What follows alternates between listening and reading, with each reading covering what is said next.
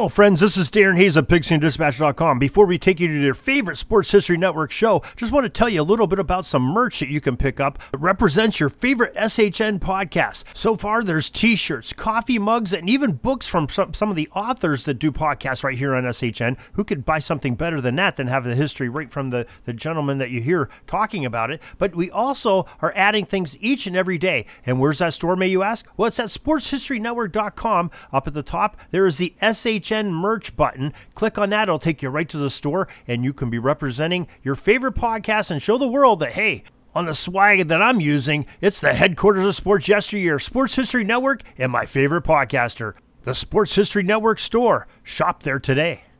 Now it's time to take a sports break, a look at sports history on a daily basis. Hello, my friends of sports history. This is Darren Hayes of the Sports Jersey Dispatch podcast. Welcome once again to the Pigpen, your place for all things great in sports history and the great events and players that made them happen on the date of October 13th. Can you believe we're there already? Well, this is your sports break for October 13th. But before we go there, let's make sure that you're aware that we are on Facebook. That is at Pigskin Dispatch is the page, and uh, it's a great page that has a lot of our football content from pigskindispatch.com, but we also try to throw in some of the Sports Jersey Dispatch podcasts uh, and jerseydispatch.com items as well. It's a great way for you to communicate. We'd appreciate uh, you taking there and, and visiting, and if you like it, give us a thumbs up. And if you really like it, subscribe. We'd appreciate having you there. Just another way for you to join us each and every day for the great communication. Now, let's talk about those uniform numbers for October 13th. The numbers are 9, 1, 23, 49, 14, and number 29. Some very interesting things going on, including our first item up, and that's October 13th, 1960. And some still say it was the greatest game of baseball ever played. Pretty big words, but listen to this the World Series between the New York Yankees and the Pittsburgh Pirates, it was epic. The Pirates were the underdogs, a roster filled with blue collar players representing the city of hardworking blue collar factory workers and steel mills and, and other factories around Pittsburgh. But the heavy favorites, on the other hand, were the glitz and glam Yankees, featuring stars like Mickey Mantle, Yogi Berra, and Whitey Ford. It was a game that oddly featured not even a single strikeout in the game, and the only time it's ever happened in World Series history. It did feature, though, 19 runs on 24 hits, and it was played in a brisk 2 hours and 36 minute pace. Pretty quick for a baseball game that goes seven innings.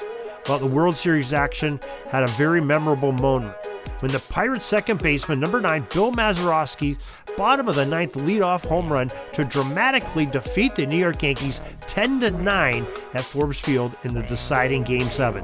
That final game saw the lead change four times, and most dramatically, of course, with that Game 7 walk-off, the only one that's ever happened in World Series history. The Yankees outscored the Pirates in the series 55 to 27, so more than doubling their score in that for that seven game series. And they Yanks out hit the Pirates 91 to 60. They also had 10 home runs to 4 for the Pirates and a team ERA was twice that 354 for the Yankees, 711 for the Pirates. You can imagine that with all those home runs and all those runs that were scored. It's the only time that a series MVP was somehow given to a player on the losing side, as Yankee second baseman Bobby Richardson, number one, took home the award. And second place probably would have been a Yankee too, because Richardson had a batting line of 367, 387, 667, which included a grand slam, two triples, and 12 runs batted in. Pretty deserving of an MVP but he wasn't the best offensive player on his own team. Mickey Mantle hit 400, 545, and 800 with three homers and drove in 11 runs. That's pretty spectacular itself. So both guys that were probably the most likely to get the MVP were on the losing side, and the team that seemed to out have the most runs is the one that got beat four games to three and seven makes it one of the greatest games. And of course, that Bill Mazeroski home run and the drama that happened at Forbes Field, just epic and unbelievable. We have a, a video that we uh, embedded from YouTube of that great home run and the walk off and the aftermath and how the city went crazy on our website, jerseydispatch.com. So make sure you take a look at that for that great memory. October 13th, 1970, two future Basketball Hall of Famers made their debuts on that day. Guard number 23, Calvin Murphy, who played for the San Diego Rockets in a 111 to 96 loss to Chicago.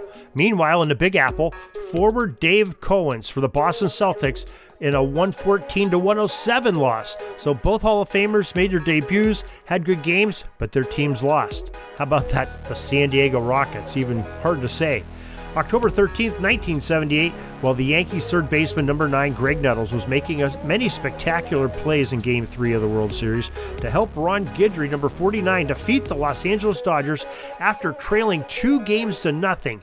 The Yankees did end up winning the series, though, with four straight victories to take it in six. October 13th, 1984, Chicago Blackhawks number 14, Bill Gardner, scored on a 10th penalty shot against the New York Islanders. October 13th, 1985, a horrible incident and very odd in the NLCS. Cardinals Rookie of the Year number 29, Vince Coleman, was injured stretching before the game as his left leg got caught in Busch Stadium's automated tarpaulin system. And uh, real weird that uh, he, he got hurt there because he was definitely a very big scoring threat uh, for, for the Cardinals with all that speed. He had a lot of stolen bases. October 13th, 2002, Michael Schumacher won the season ending Japanese F1 Grand Prix for his record 11th victory of the year and third straight World Drivers' Championship. The title margin of 67 points was over his Ferrari teammate Rubens Barrichello. And that is your great uh, sports break for this October 13th. Your sports history is brought to you by pigskindispatch.com. We hope you enjoy it. Hope you join us each and every day for more great sports history. In the meantime, check out all my friends sportshistorynetwork.com. Some great podcasters there with some great guests and great events and stories to tell in sports history, all genres, and very family friendly and thousands of hours to download. Never goes bad, never goes stale. It's history. And also go to pigskindispatch.com or jerseydispatch.com for some more entertainment in the sports history realm. Till tomorrow, everybody, have a great sports history day. Sorry, but my pitching coach just called timeout and he's coming out to the mound. I think I'm going to get yanked for reliever. We'll see you back tomorrow for some more great sports history on Sports Jersey Dispatch Podcast.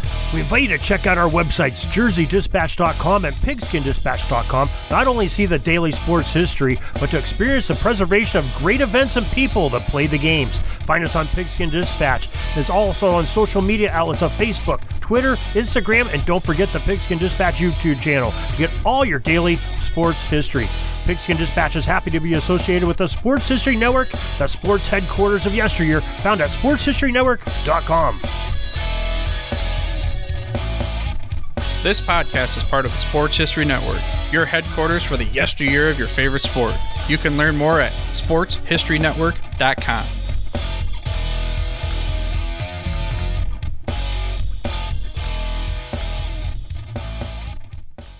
Hey there, sports history fan. This is Arnie Chapman, aka the Football History Dude, and I wanted to thank you for stopping by to listen to another episode here on the Sports History Network. Our podcasters are passionate about uncovering and sharing sports stories from yesteryear. And if you didn't know it already, we have over 30 shows across the network covering all sorts of sports history topics. In fact, here's a glimpse into one of our awesome podcasts here on the network. Each week, the official Football Learning Academy podcast will take you deep into the history of pro football through interviews with players, coaches, or administrators in the NFL, as well as interviews with Pro Football Hall of Fame selectors, authors, and historians. You'll learn how the game evolved and important moments that shaped the sport into what it is today. And don't miss the Pro Football History Nugget of the Week. Listen to the official Football Learning Academy podcast on the Sports History Network. How about that? I bet you're super hyped to go listen to that new podcast, right? Well, to learn about this show and all the other podcasts on the network, head over to sportshistorynetwork.com forward slash podcast. Again, that's sportshistorynetwork.com forward slash podcast. Head over there today to find your next favorite sports history podcast.